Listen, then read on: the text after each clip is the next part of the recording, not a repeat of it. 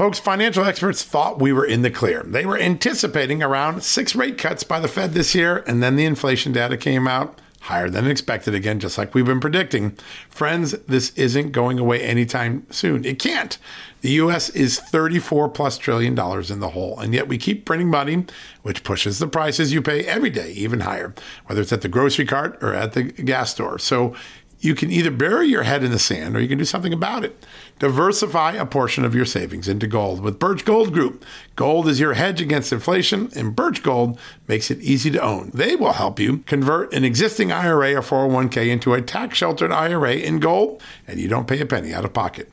All you got to do to get started, text Just News to 989898 and get your free info kit on gold. Then talk to a precious metal specialist on how to protect your savings from persistent inflation. The way to do it with gold. All you got to do to get started on that journey with my good friend friends who I trust more than anyone at Birch Gold Group. Text Just News to 989898 right now.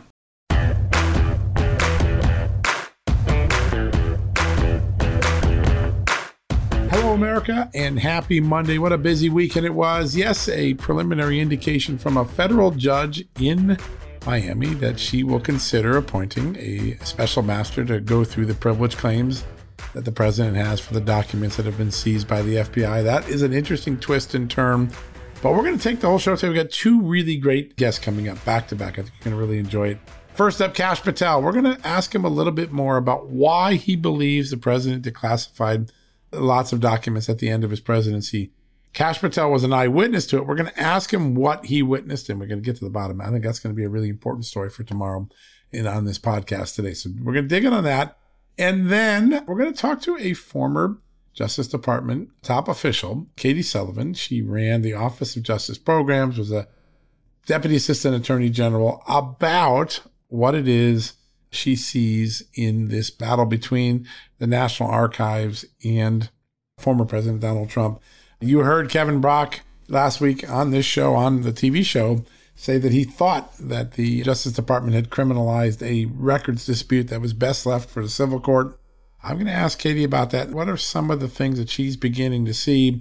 And also because she was in a program that looked at all the justice programs, including enforcement of IRS and tax laws, we're going to ask her about the 87,000 IRS agents and what that says to her about the IRS. As well, the IRS has a new equity action plan which is designed to inject the issue of race into the IRS's agenda. I'll ask her about what that may mean. Does it mean that going forward, that audits and other decisions by the IRS could very well be influenced by racial equity issues? We're going to ask Katie about that. So, two great guests, Kash Patel, Katie Sullivan, back to back right after this. You know what, folks? Stress may be why you can't lose weight. If you've got moderate to high stress like I do, a doctor formulated weight loss supplement called Lean could be your solution. Chronic stress wreaks havoc on blood sugar, which can cause your body to store excess fat. Stress can also slow your metabolism, which fuels weight gain. And you know all about stress eating and sugar cravings, right? Now, the good news the studied ingredients in lean have been shown to help maintain healthy blood sugar levels, help optimize metabolism, and keep your appetite under control. Now, if your life is a bit stressful like mine and you want to lose weight, add lean to your healthy diet and exercise lifestyle. Now get 15% off and free shipping at takelean.com. That's take L-E-A-N.com and enter the promo code JustNews15. That's the promo code JustNews15 at takelean.com. One more time, takelean, L-E-A-N.com. Statements have not been evaluated by the Food and Drug Administration. This product is not intended to diagnose, treat, cure, or prevent any disease, and is not a substitute or alternative for care from a healthcare provider. Folks, financial experts thought we were in the clear. They were anticipating around six rate cuts by the Fed this year, and then the inflation data came out higher than expected again, just like we've been predicting. Friends, this isn't going away anytime soon. It can't. The US is 34 plus trillion dollars in the hole, and yet we keep printing money, which pushes the prices you pay every day even higher, whether it's at the grocery cart or at the gas store. So You can either bury your head in the sand or you can do something about it. Diversify a portion of your savings into gold with Birch Gold Group. Gold is your hedge against inflation, and Birch Gold makes it easy to own. They will help you convert an existing IRA or 401k into a tax sheltered IRA in gold, and you don't pay a penny out of pocket. All you got to do to get started, text Just News to 989898 and get your free info kit on gold. Then talk to a precious metal specialist on how to protect your savings from persistent inflation. The way to do it with gold. All you got to do to get started on that journey with my good friend friends who I trust more than anyone at Birch Gold Group. Text Just News to 989898 right now. All right, folks, welcome back from the commercial break. When the search warrant affidavit finally came in on Friday afternoon, there was only one name in it beyond President Trump's, and that is of Kash Patel. The FBI went out of their way to mention him in an affidavit where all the other witnesses were protected, all of the other players, much of the evidence that the FBI purported to have was all blacked out, but they left Kash Patel's name in there. He was not happy, issued a scathing statement. We're going to follow up with Kash right now and talk to him a little about what was going on, why it's so important, what he said is in that affidavit, and also what the FBI was trying to do by singling him out. Joining us right now, the former chief of staff to the acting secretary of defense during the Trump years, former National Security Council member, and before that, the chief counsel of the House Intelligence Committee when it unraveled the FBI's Russia misdeeds. Kash Patel. Kash, great to have you in the show. Hey, John, thanks so much for having me on to talk about this. I want to start with the idea that they took all the names out. They made a big deal saying, we're not giving up any witnesses, we're not doing anything. And then your name shows up in there. Was that an act of gratuity? yeah, well, if it was an act of gratuity, I'm still waiting for the uh, pay text and the gratuity. Maybe gratuitous um, might be the right word. That was intentionally uh, an act of evil, as as if you want to call it what it is. That's what they do. So when you look at this now, and, and I've been watching the reaction for several days, it seems like the media perhaps has slowed down a little bit. No, if that's what they're arguing, then they don't have the story they want, so they'll just continue to put out disinformation like they have. But when you've done such a good job of putting out the truth, about what happened surrounding this incident, um, they can only avoid it for so long because many in America, not all of them, but many, we've been effective, have grown tired of the Russiagate disinformation op, the Hunter Biden disinformation op, the Jan 6 disinformation, and, you know, insert any other op you want that they run together with um, their friends in the FBI and DOJ who have chosen to politicize law enforcement. And their allies in the news media. I mean, they can't get away with this if it weren't for the news media's one sided coverage. I mean, we had Kevin Brock on the show on Friday, the former intelligence chief. He said that the search warrant simply was illegal. It simply didn't state a crime, which is what you have to do. That's a really significant voice. He's not anybody. He's the former intelligence chief of the FBI, normally a defender of the FBI. You don't see anybody covering him or giving that credence. You don't see people like Alan Dershowitz or Jonathan Turley getting any attention in the mainstream articles. It's a one side debate it propagates much like it did the Russia collusion story with hysteria, not facts, with uh, opinion substituting for fact. Do you feel like the American public, uh, as you look at the public sentiments, there's a lot of people believe this is a political vendetta, like a strong majority of Americans. Do you think the media's ability to sustain this story is, has waned because we've been through it before? Uh, yeah, especially since the they're assisted by the Department of Justice and FBI, the same people that did Russia, and it's literally, and we've outlined it, the same people, the same DOJ officials, John Carlin and Lisa Monaco, are the same ones. One of my former bosses, when they launched RussiaGate, they were at the DOJ running national security. It's the same counterintelligence people at the FBI.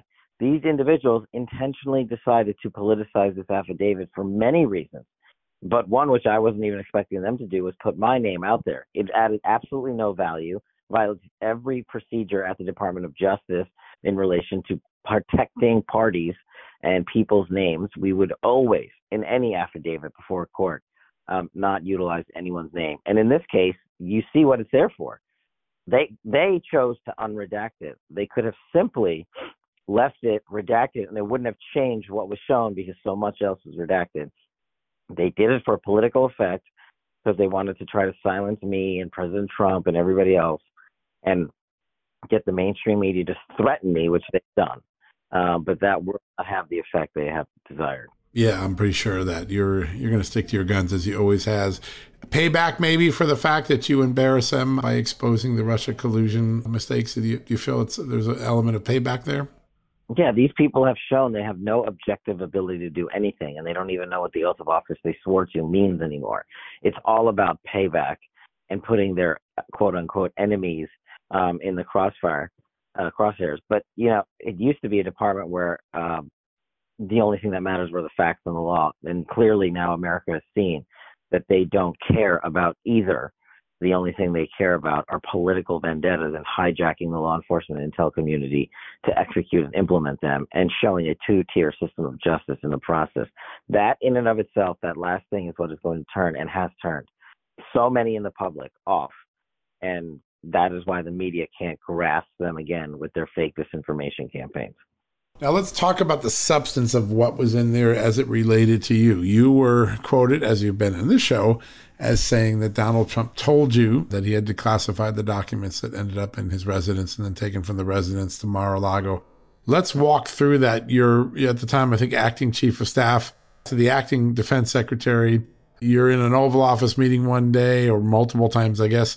Uh, when did you find out and how did you find out that the president was declassifying a bunch of documents to take with him?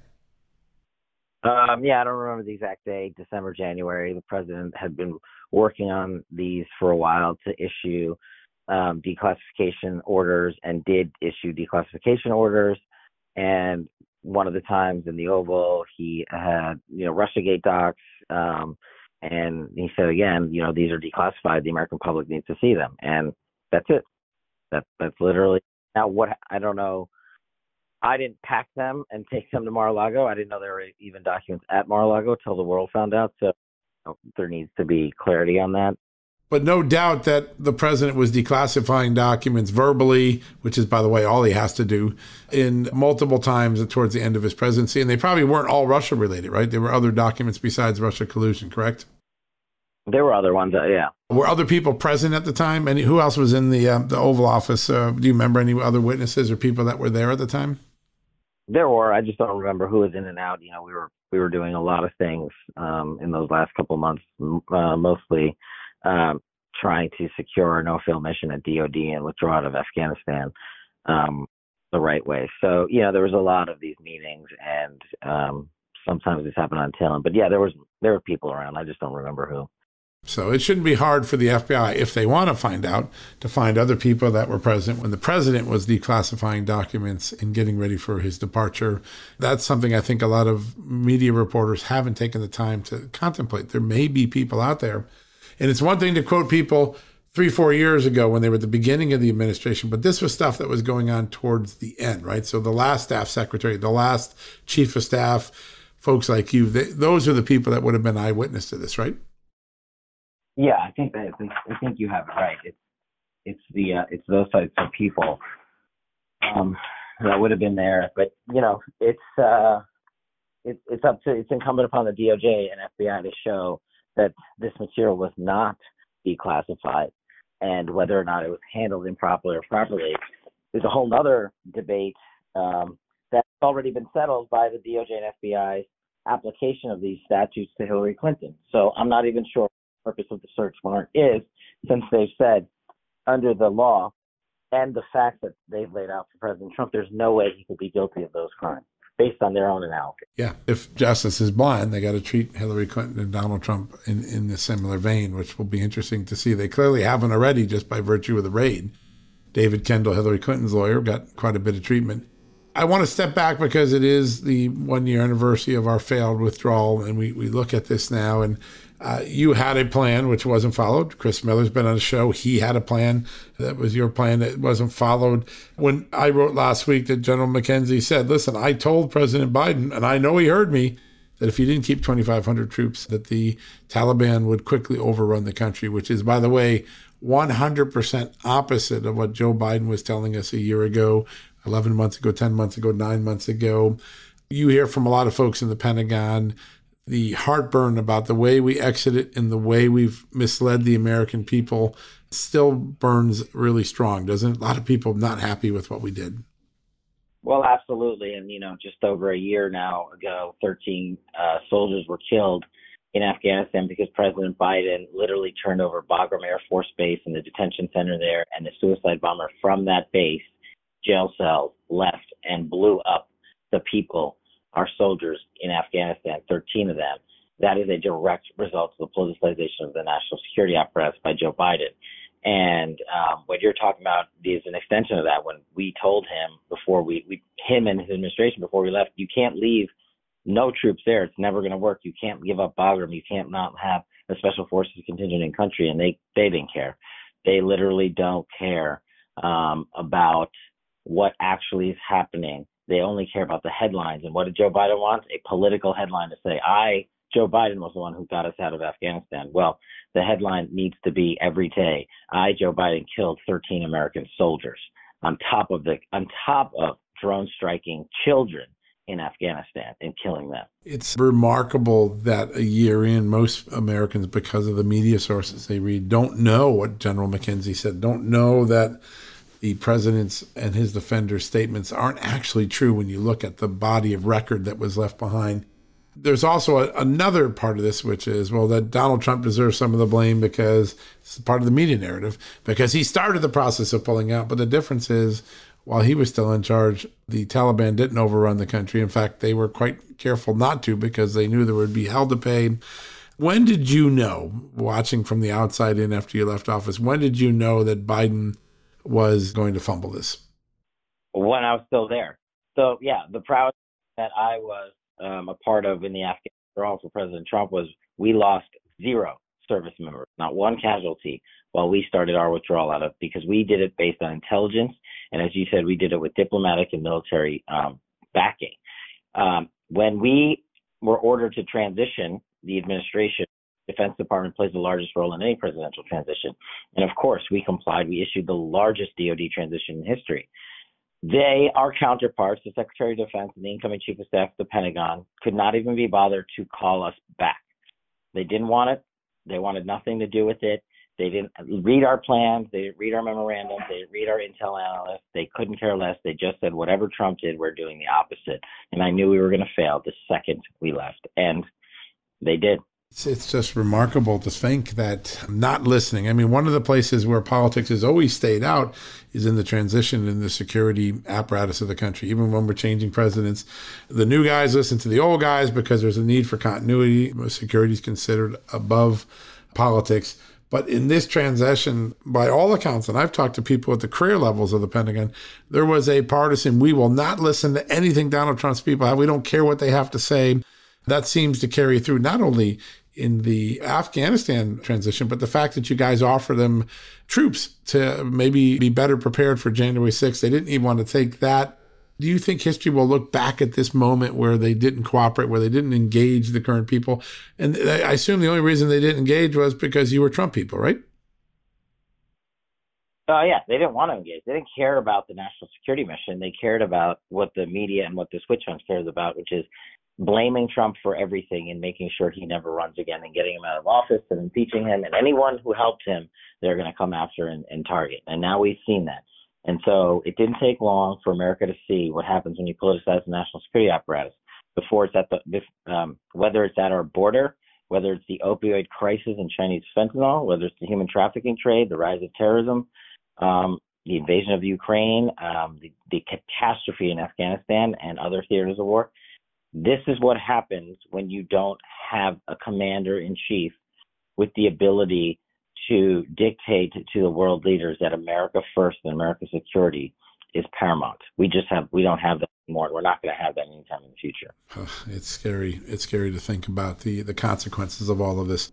I want to turn just real quickly to what Congress has done. You you had such a monumental role in exercising Congress's constitutional oversight abilities to show that the story we were being force fed by the intelligence community, by the FBI and Russia collusion wasn't true. You you unraveled it against enormous opposition in the intelligence and FBI community. We now hear from Mark Zuckerberg, we now hear from the FBI itself that yes, they were telling social media and others the Hunter Biden story in the spring of 2020, the laptop story in the fall of 2020 was disinformation. What job is it of the FBI to tell people what to politically debate? Well, it's not. It's the job. It's a it's a job they've their their uh, roles by politicizing law enforcement and going out and targeting politics, uh, political opposition any way they can. And Zuckerberg's a prime example. We've said it since day one that Mark Zuckerberg and the and um, his, you know, whatever you want to call it, Facebook or whatever the company's called, um, was used to stamp out Donald Trump and his administration and his policies. And now we know that. Now we know Facebook entered the election rigging space by coming in and swallowing the FBI's fake information about Hunter Biden's laptop. And then Mark Zuckerberg had the ability to affect more people than any one company on planet Earth at the time by uh, suffocating the truth on the story. And it's it's funny he goes on podcasts and whatnot and says, "Oh, I believe the FBI to be good." Well, most of them are, but you would know that they were extremely corrupted if you posted the accurate information about a RussiaGate information. And you haven't come out and since said that you got it wrong and that you should not have suffocated the Hunter Biden uh, laptop information. He tried to make a feeble distinction between how he and Twitter handled it. Um, uh, but the distinction without a difference, they both helped um, target Donald Trump and rigged the election, and the FBI was one that led them there. Yeah, they deprived the American public of critical information to understand who the next, uh, to understand the candidate who wanted to be the next president of the United States. Ultimately, became that because of the suppression. Really remarkable. You've done a lot of thinking about the FBI, done a lot of investigating. You've felt their wrath in this most recent filing. But when you step back, is there a role for the FBI? Can it be fixed? I, you believe in law enforcement. You're a federal prosecutor. You believe in capturing the bad guys. You don't believe in defunding the police. What is the way for a future administration, the next administration, to fix the FBI? The current administration seems to have no interest, but people want to fix this. Is it scrapping it altogether, or is there a path to fix it through good, good leadership? Yeah, there's a path to fix it. It's going to take time. And it's going to take the right leadership, and you know, people don't want to hear that necessarily. I understand why, but I'm, you know, as much as our FBI, I'm the one guy telling you that um, it's the and the DOJ. It's the one place that can be saved, and it serves a purpose um, to combat crime and support American security but you got to wipe out every political leader out there that's in these institutions, and they have to be held accountable, not just by an inspector general, but by the Department of Justice, who's willing to prosecute its own for violating the law. And that's what people need: is a, a accountability when those who sign up to serve break their oaths of office in the law, and B, they need the return of a single tier system of justice, not one for us and the rest for them. Um, our rules apply when we selectively want them to. That motto, that attitude that has now become the, the, the new way the FBI and DOJ have run because these political hacks are back in charge targeting people um, instead of law enforcement is what needs to be rooted out. And it can be done. It's a tough fight. It's a tough battle. It starts with Congress in November when the majority switch, and then you know it's on into 2024. You've been now you felt the wrath of the FBI with this, but you're willing to try to fix it, right? To work with a group of people to get this right when you see all these whistleblowers coming out at once now, it's over 20, might be closing in on 25. When you took it, Ron Johnson, Jim Jordan, James Comer, and of course, Chuck Grassley, it seems like the FBI's own employees are crying out for help, crying out for someone to intervene and say, hey, we want to stop the silliness and get back to what we do. Does that re- restore some faith in the rank and file that they know that their agency is sick? Uh, some, you know, these whistleblowers that are now coming out in droves, which is what we need, I think will shed a lot of light on how the corrupt FBI has acted. And then there needs to be a monster investigation into this uh, Donald Trump raid at Mar-a-Lago, the underlying affidavit. What we did to RussiaGate needs to happen here. The documents need to be forced to be public, all of them, without one redaction, um, except names, uh, to, protect, to protect people like we did during RussiaGate. It's possible. No one died. Um, no security measures were lost. No national security crisis occurred. Like they said, we just exposed their corruption. And you're going to see more of that if we get that type of investigation and oversight from Congress, which I think we will from committees, the new committees that'll come in in like places like Judiciary and Intel, and Senator Grassley and Jim Jordan are working the whistleblower programs the way they should be worked. And I think I have I have faith in those individuals to start this this monster lift. Yeah, just remarkable. It just is a moment in history where the choices we make in the next few weeks, the next few months, the next few years are going to determine the future of this country. And I know there's a lot of good people that want to get it right. It'll be interesting to see if Washington gets out of their way and lets them to fix it. Kash, it's always an honor to have you on. You always give us the straight scoop. I think this is so important to remind people that there are eyewitnesses to President Trump declassifying documents and not just the Russia documents. When you think back to that time and you watched it, you saw people around and watch it. Do you have a sense of what President Trump's motive was? It wasn't he was declassifying documents so he could give it to China, right? He didn't like China, he didn't like Russia. What do you think his motive was in declassifying the documents that now the FBI is, you know, trying to get back? Transparency.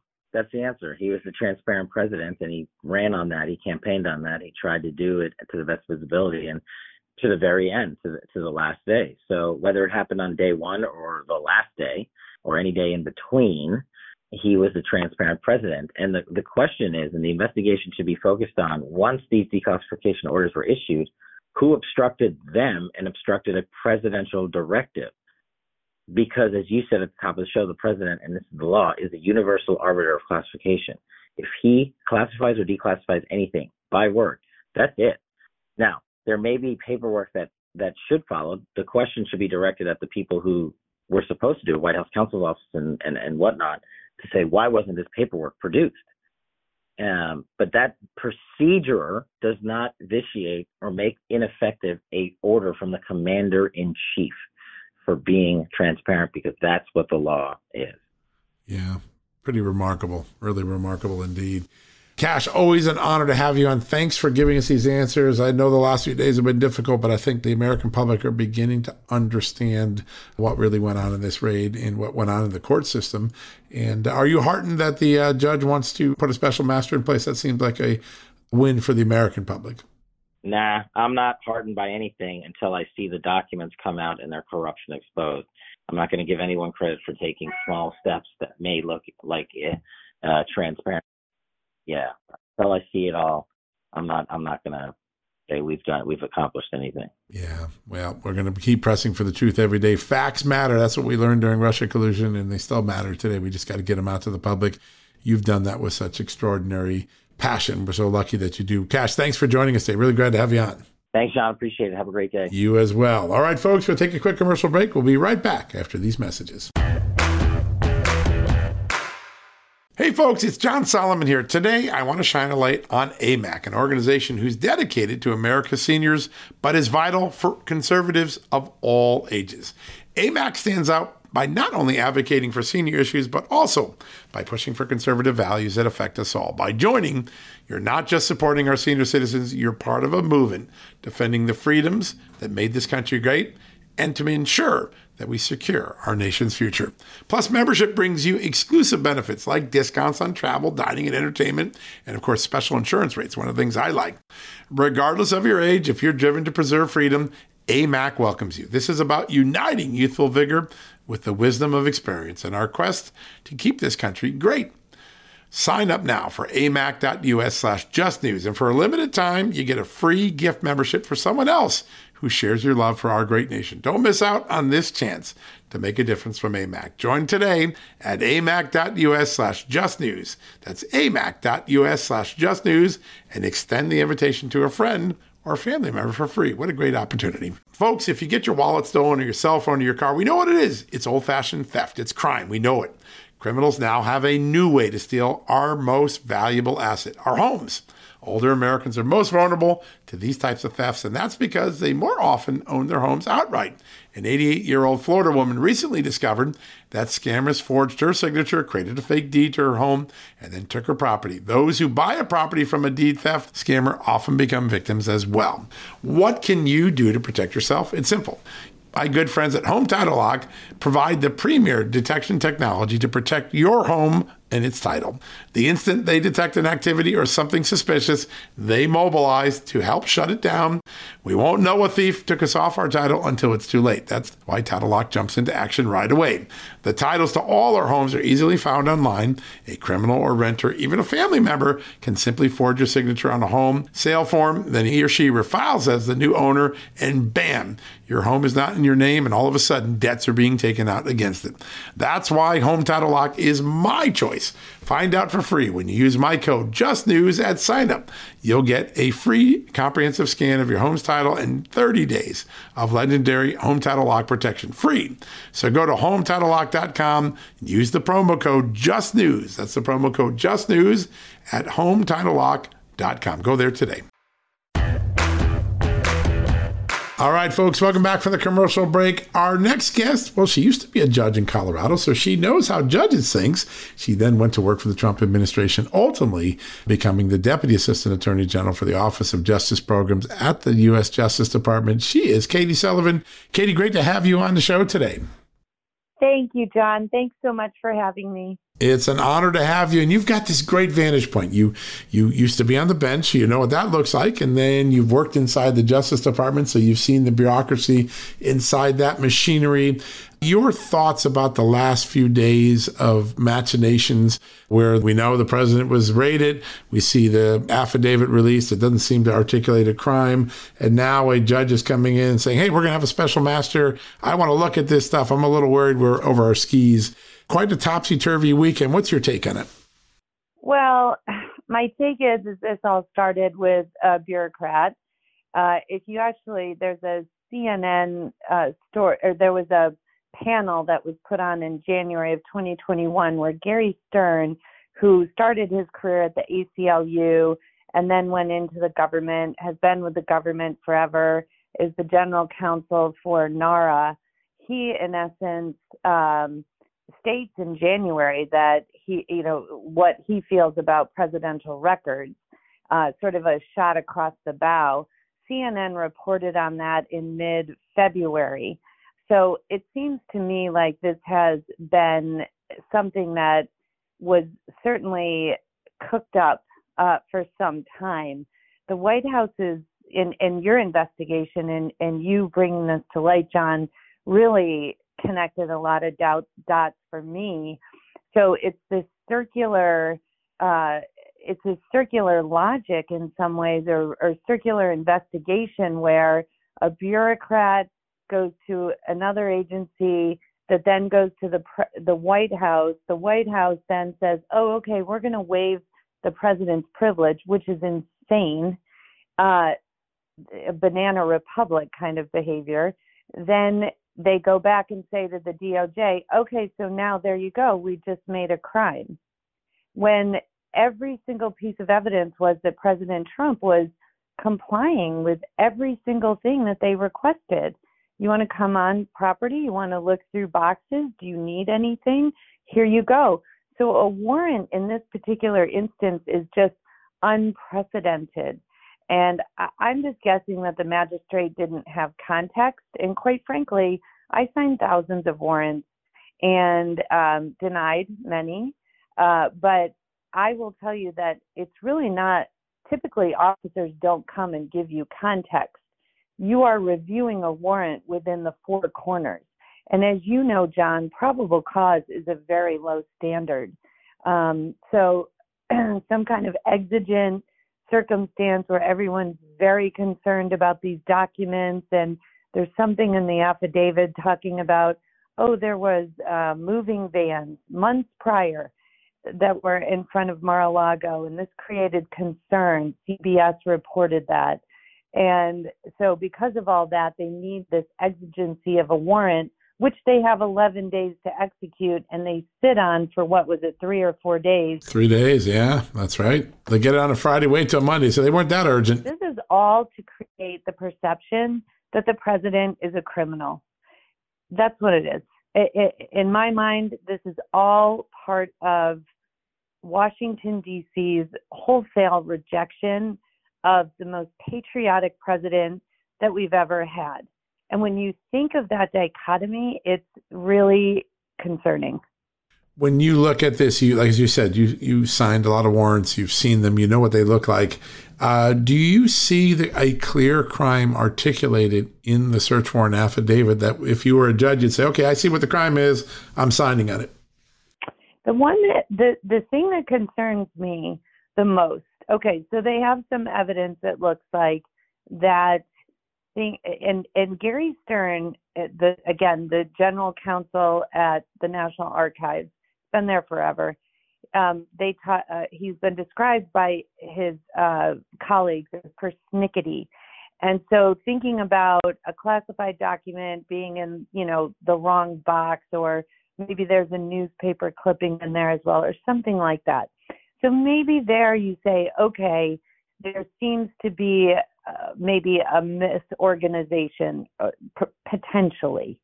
But then the crime has an intent element to it, John. And so, really, what the suggestion is is that the president is going to use the information, uh, his own declassified documents. Okay, and when we look at declassified documents, President Obama declassified uh, all of the Benghazi documents, right?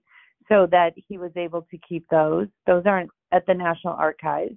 He declassified Fast and Furious complete criminal activity. Those are not with the National Archives.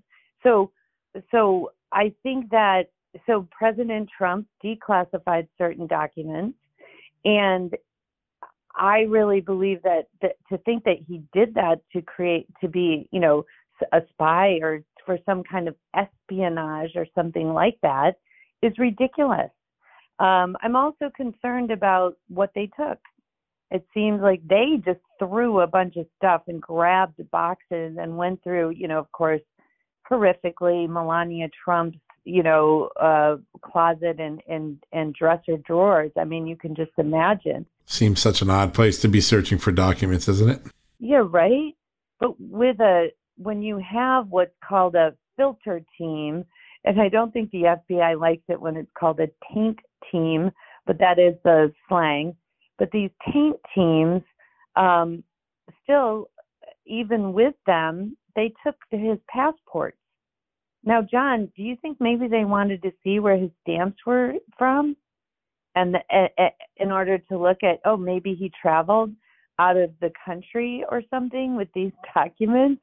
I mean, I think we all know where the president is all the time, whether he's giving a rally or posting something on Truth Social he's very transparent. Well, but there's yeah. something early when you look at the search warrant. There's nothing that I can see in the search warrant that fits the description of a uh, a passport or, uh, by the way, a former passport. You know, an expired passport. What possible reason, or is this really just clear evidence of overcollection? Overcollection, but and the more I've thought about the passports, the more I've thought, yes, it's overcollection but nothing stops an agent uh, from or someone at the DOJ from flipping through it just to see where he's been. Nothing stopped them from doing that. And then saying, oh, whoops, sorry, we'll give them back to you. And yet you had a filter team there.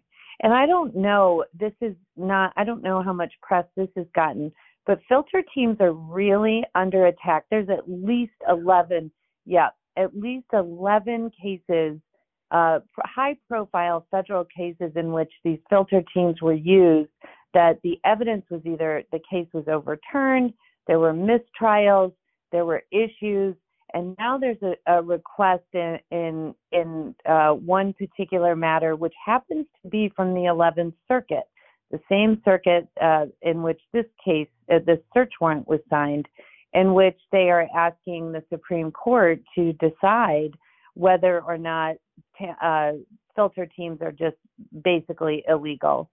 Um, and there is a presumption really in favor of using a special master as opposed to a filter team, which has a built-in bias because it is it is FBI agents who are there allegedly filtering privileged documents.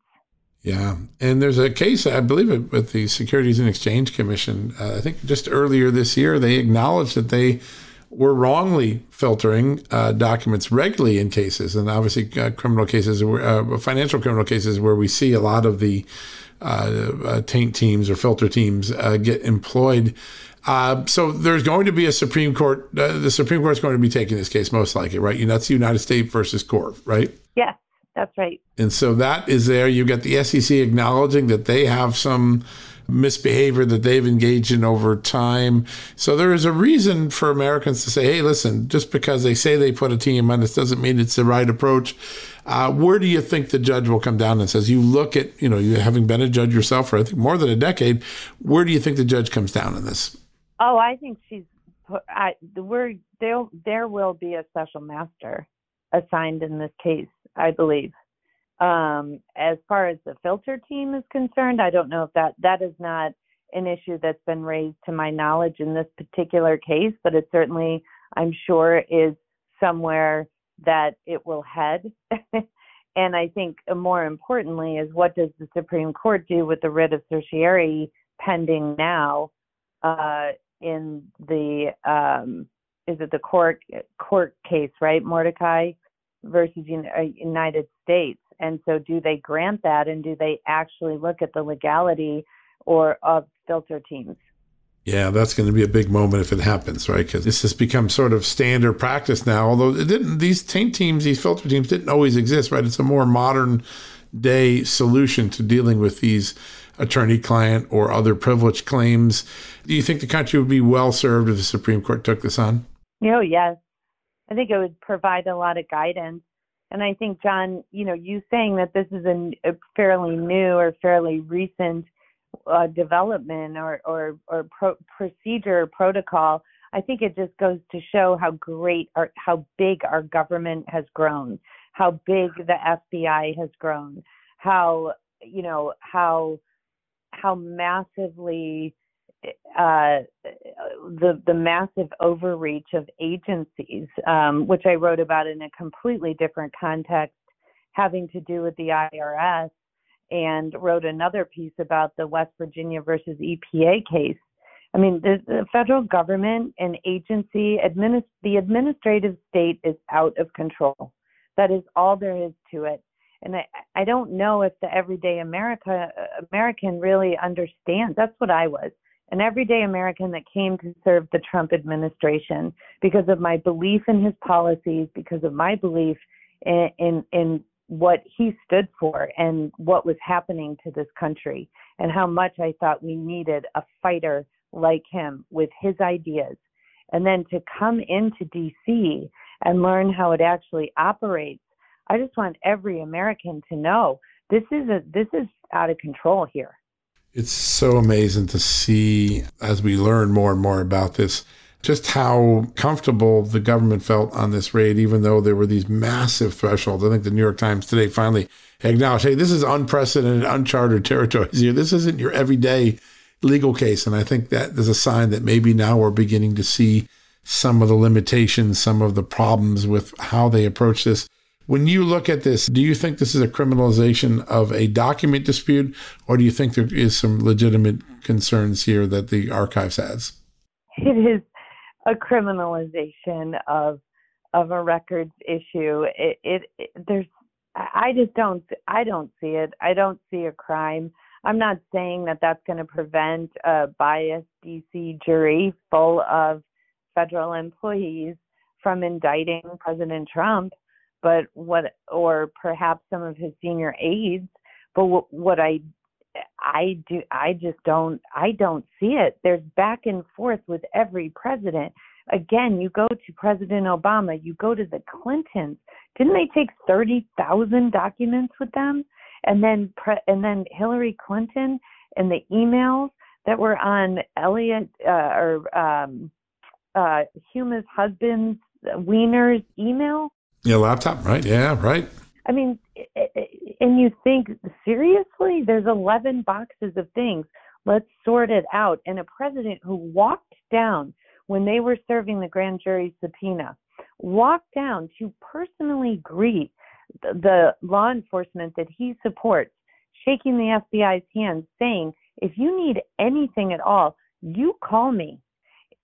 This is seems to me as something that happens in the normal course of business with other presidents, but of course, President Trump is treated differently because he's an outsider. And, you know, the thing that I think about every day is how he says they're after us, and he just stood in, he stands in the way. But what they're who they're really after, John, is us. And again, I I think the piece about the IRS agents kind of lays out ways in which they really are coming after us. Yeah, there's a lot of concern that this government has uh, gotten so big that even the laws that are designed to restrain them to protect our Fourth Amendment, First Amendment, other rights, they seem to be overridden by just the sheer force of the government. When you hear a Mark Zuckerberg say, Hey, the FBI warded me off and warned me against allowing the Hunter Biden laptop to be there. And then the FBI comes out a couple days later and says, Oh, yeah, we do that routinely. Your thought about the FBI now entering into the free speech space?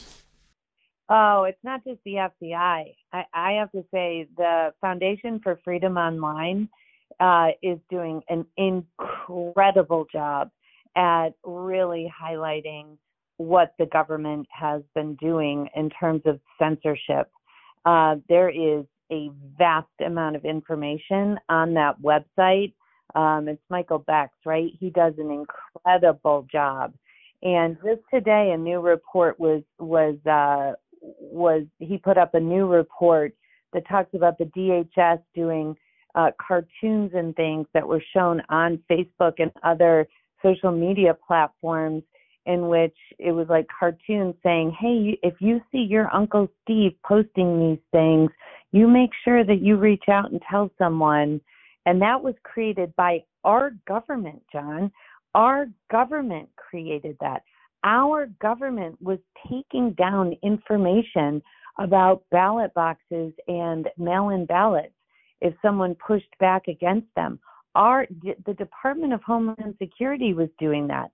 I can't even imagine what the disinformation team at DOJ looks like. It's very difficult to permeate what DOJ does. I mean, they really have a, a very protective kind of bubble around them and so Michael going in and showing what happened through cybersecurity at DHS is is is very important work. I really urge your listeners to go on Foundation uh, for Freedom Online. It, it's a great website. It is relatively new and really starting to turn up some amazing things. I mean, you have the government. The First Amendment has always been clear, right? And the government's not going to abridge your free speech rights. And yet now we have agencies that have full time people that seem like that's what they're doing. They're policing for things that they can abridge. Do you think these cases get to the Supreme Court at some point and we, and we get a more definitive ruling from the Supreme Court that the government should get out of the business of censorship? Well, one would hope so. One would hope that, uh, you know, I worked a little, I worked some on the president's um, lawsuit against big tech, and this First Amendment. You know, the idea that the government that that social media has really become sort of part of the government. It's it's also intertwined, so they do have a First Amendment concern. Just routinely is being thrown out. Uh, Harmeet Dhillon had a great has a great lawsuit with um, DC, known as DC Draino, right? Um, she's got a great lawsuit that's moving up that's similar. He has even more particular information about the California government and how closely they worked with social media. Do I think that the Supreme Court overturns this? I mean, so far they've kicked it back to the legislature and said Section 230, Section 230. Um, you know, with this information coming out from Michael on Foundation for Freedom Online, I have to say that, that that's next level. And that is giving me hope, uh, not just hope. Uh, it's very important for the American people to understand how much the federal government is controlling the information that they receive on a daily basis that is beyond a banana republic. Then we are truly into uh, socialism, right? I, I mean, when your government is controlling the information that you that you receive, this is. Um, I really, really hope that in the next Congress we are able to start having hearings and understanding how cyber the cybersecurity office at the Department of Homeland Security in the last administration pivoted from looking at national security issues to all of a sudden just very quietly starting to look at quote unquote domestic issues and then focusing on elections. This is really scary, John. It's really, it is remarkable. And it, these are real things that happen, right? These are things that now, because of what the Foundation for Freedom Online is turning up, you're seeing Homeland, FBI, others directly involved in censoring or pressuring others to censor. So that's sort of the gimmick, right? Let's get a third party to do it. We'll just give them all the weapons so that they do it. It's pretty remarkable what he's turned up in a short period of time. And I suspect we're going to find out a lot more, especially with the FBI now saying, oh, we do this all the time. It's routine. I think that's going to get a lot of people's attention. You talked about the rise of the administrative state. I want to end with this because I think a lot of people still are absorbing this. 87,000 new IRS agents in the budget, $80 billion in new enforcement money where does this end up between everyday Americans and a much larger IRS? Well, the piece that I wrote um, for AMAC, uh, and I think they put it up on Real Clear Politics, is is really about the equity um, executive order. The very first thing that the Biden-Harris administration signed was this uh, executive order uh, mandating a whole of government approach to equity their definition of equity is not equality. It's uh, uh, Kamala Harris said it. It's making sure that we all are the same, or we all end up in the same place. That's not equality. I mean, that that's a that's a different view of this country, right? And so you take these IRS agents, and you and every single agency had to file an an equity action plan. And so the equity action plans are all online. You can go and look at any piece of legislation that has been passed since uh, 2021 and existing pieces of legislation and how the agencies are going to fit them into their equity action plan. Terrifyingly, with the IRS, they want to start to collect demographic data, meaning they want to find out race, um, ethnicity, and gender. And they're doing that by, in a couple of, they have a methodology worked out, which includes getting information from the Census Bureau. The Census Bureau makes assumptions about 33% of the American people, of citizens in this country. If you don't fill out your um, census form, then the government will just make assumptions and kind of fill it out for you. So, based on that, they're going to create tax reform and then they're going to look at where there are un, there is unfairness in the tax code. Now, the I, you know, money is green. I, I the IRS has always been colorblind for good reason. We see what happens when they start to operate in a more biased fashion, like they did against conservatives in 2013. There were never big repercussions of that, but it was proven. And I have to say that this puts us in a horrific position. Also, every IRS agent um, hired, at least in this administration, will have to undergo their, you know, indoctrination of diversity, equity, sensitivity, inclusion training. So I have to say that we really need to be concerned um, about the weaponization of the IRS in more ways than w- the number, the budget, you know, the fact that they have guns, the fact that they're going after collections, we have to look at it with an eye toward this whole idea of the Biden Harris equity push.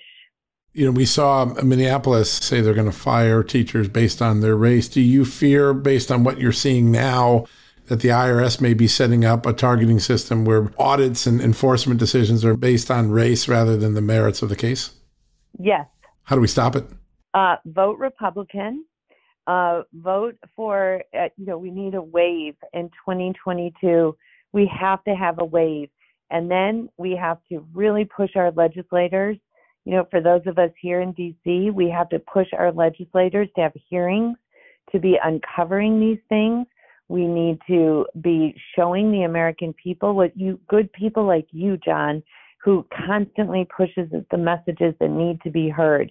We need to not stop and in 2024, we need a president who cannot be controlled by these sort of Davos elite, and it is a bipartisan group. Okay, I go back again to the, you know, to the um, uh, Foundation for Freedom Online. You know, you look at this Davos elite that just wants to control people and have authority over the people in this country, tell them what to think, tell them what to feel. We need a president who is going to fight in 2024. As unpleasant as it might be, we need that person in office. We also need a plan. Heritage is working on an incredible uh, transition plan for 2025, and I it really is fantastic and it's inclusive of all or all the policy organizations in Washington. We need to implement that day one. Day one. We were so hamstrung and so handcuffed by that Russia investigation. Yeah, that I feel like we really need to hit the ground running in 2025. So please vote Republican yeah, it's such a remarkable moment to think that people are putting together an agenda, not have the missteps or the slow start that 2017 gave us because the whole world was sucked into the Russia collusion story. Katie, how do people follow the good work you're doing? You're doing so many important things in this space. I know Independent Women's Forum, a lot of things. What's the best way for people to stay in touch with your work? Yep, I'm a senior fellow at the Independent Women's Forum, and I I'm on the board of the Recovery for America Now Foundation, which is doing great work.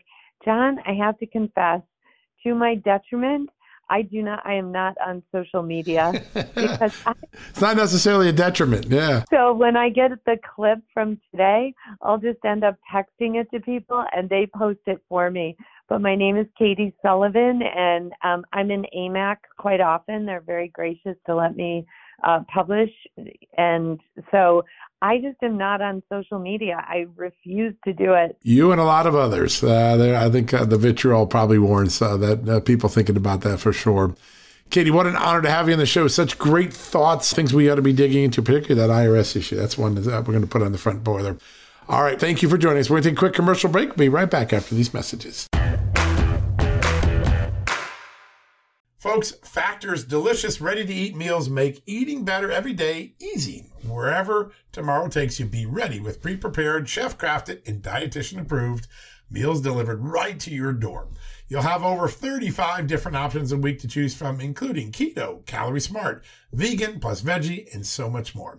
And there's even more to enjoy with over 55 nutritional packed add ons that help make your weekly meal planning even more delicious and easy. What are you waiting for? Get started today and have a feel good week of meals ready to go. If you're like me and have a busy schedule, that the last thing you want to worry about is what to eat or having to go to the grocery store. Factor makes it easy as they are flexible to your schedule. Get as much or as little as you need by choosing 6 to 18 meals per week. Plus, you can pause or reschedule your deliveries anytime. Plus, Factor meals are 100% ready to heat and eat, usually in just two minutes. So there's no prepping, cooking, or cleanup needed. Head to factormeals.com slash justnews50 and use the promo code justnews50 to get 50% off. That's uh, the code justnews50 at factormeals.com. One more time, factormeals.com slash justnews50. Use the justnews50 code and you will get 50% off your first order. Folks, if you owe back taxes, fair warning, you're not going to like this. The IRS is mailing millions of pay up letters. Millions, I say. Then it's up to the 20,000 new IRS enforcement agents to find you. Why the IRS targets you and not millionaires? Well, because millionaires have tax lawyers. You don't, you'll pay up plus interest and penalties. You need Tax Network USA, and you need them now. Tax Network USA has brilliant war room strategies to solve your IRS problems quickly and in your favor, like a preferred direct line to the IRS. They know which agents to deal with and who to avoid. It's not all bad news for you because Tax Network USA learned of a special limited time IRS offer. They're willing to waive $1 billion in penalties if you qualify. So schedule your free confidential consultation to see if you qualify for this limited time IRS penalty canceling offer. To do so, call 1 800 245 6000. That's 1 800 245 6000 or visit tnusa.com slash just news. That's tnusa.com slash just news. All right, folks, welcome back from the commercial break. So excited you can join us today. What a great way to kick off Monday. Two really substantive, newsy guests back to back, starting with Kash Patel, who uh, you heard. Uh, I witnessed the president declassifying documents and not just the Russia documents. That's important. And then separately, Katie Sullivan talking about a lot of the legal issues surrounding the size of a big government, the size of the law enforcement, the strike on the president's home with a raid. All of those issues very important to digest. And when you hear someone on the inside, I think that's really exciting to know that there are people who worked in the Justice Department that see problems with it. Hard to ignore things when you have those sort of experts. We're really lucky about that. All right, before we go today, I want to shout out one of our great partners, the Donors Trust. They're doing amazing things. They are a great sponsor, a great partner of Just the News. John Solomon reports. Uh, let Donors Trust help you manage your charitable giving. Allow them to help you align your values with the charitable contributions you give. There are lots of like minded people that listen to this podcast every day. They believe limited government and constitutional rights are worth fighting for. Now, if you're one of them and you're already doing some donations, let Donors Trust give you an assessment. Are you really doing the most for your dollar? You're you getting the most bang for your buck? If you already have a donor advised fund, consider opening a rollover account. It can be done in three simple steps by calling my friends at Donor Trust the Donors Trust team will work with you to protect your charitable legacy and help you achieve your charitable goals. Partner with a fund that matches your values. To learn more, download their prospectus at donorstrust.org slash just the news. And we go one more time, donorstrust.org slash just the news. Align your giving with your values. That's what Donors Trust does. Check them out today at donorstrust.org slash just the news. All right, folks, that wraps up today's show. Thanks for listening. God bless you. We'll be back tomorrow with some more breaking news. Lots of interesting news on the horizon. Take care. Folks, financial experts thought we were in the clear. They were anticipating around six rate cuts by the Fed this year, and then the inflation data came out higher than expected again, just like we've been predicting. Friends, this isn't going away anytime soon. It can't. The US is 34 plus trillion dollars in the hole, and yet we keep printing money, which pushes the prices you pay every day even higher, whether it's at the grocery cart or at the gas store. So you can either bury your head in the sand or you can do something about it. Diversify a portion of your savings into gold with Birch Gold Group. Gold is your hedge against inflation, and Birch Gold makes it easy to own. They will help you convert an existing IRA or 401k into a tax sheltered IRA in gold, and you don't pay a penny out of pocket. All you got to do to get started, text Just News to 989898 and get your free info kit on gold. Then talk to a precious metal specialist on how to protect your savings from persistent inflation. The way to do it with gold. All you got to do to get started on that journey with my good friends who I trust more than anyone at Birch Gold Group. Text Just News to 989898 right now. History, economics, the great works of literature, the meaning of the U.S. Constitution. Did you study these things in school? Probably not. Or even if you did, like I did, maybe it's time for a refresher. Time and technology have changed a lot of things, but they have not changed basic fundamental truths about the world and our place in it as America. That's why I'm so excited that Hillsdale College is offering more than 40 free online courses in the most important and enduring subject. You can learn about the works of C.S. Lewis, the stories in the book of Genesis, the meaning of the U.S. Constitution, the rise and fall of the Roman Republic, or the history of the ancient Christian church with Hillsdale College's online courses, all available for free. That's right, you heard me, for free. You don't get anything free in the Biden economy today. I personally recommend you sign up for the American Citizenship and its Decline. It's with my good friend, the great historian, Victor Davis Hanson. In this eight lecture course, VDH, as I like to call him, explores the history of citizenship in the West and the threats it faces today. Threats like the erosion of the middle class, the disappearance of our borders, the growth of an unaccountable deep state, and the rise of globalist organizations. The course is self paced so that you can start whenever and wherever. So start your free course, American Citizenship and Its Decline, with my good friend Victor Davis Hanson today. How do you do that? Go right now to hillsdale.edu slash justnews to start. It's free and it's easy to get started, and it's an easy URL to remember. All you got to do, go to hillsdale.edu slash justnews. One more time, hillsdale.edu slash justnews.